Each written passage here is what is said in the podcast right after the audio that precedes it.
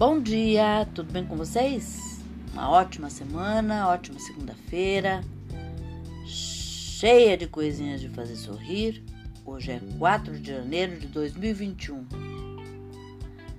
e a receita de hoje é retirada do blog Tudo Gostoso e é um frango empanado no forno.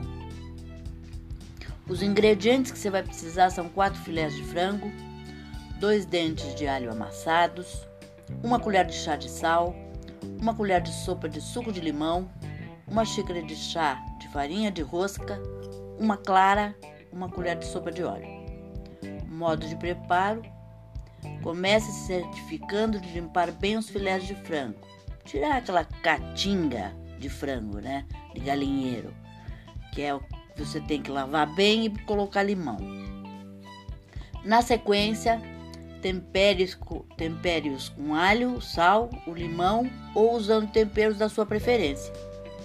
Passa cada filé na clara de ovo, levemente batida, e depois na farinha de rosca. Unte uma assadeira com óleo e coloque os filés de frango. Leve para assar em forno pré-aquecido a 180 graus por aproximadamente 20 minutos. Passado esse tempo, vire os filés para dourar do outro lado deixando no forno por mais 10 minutos.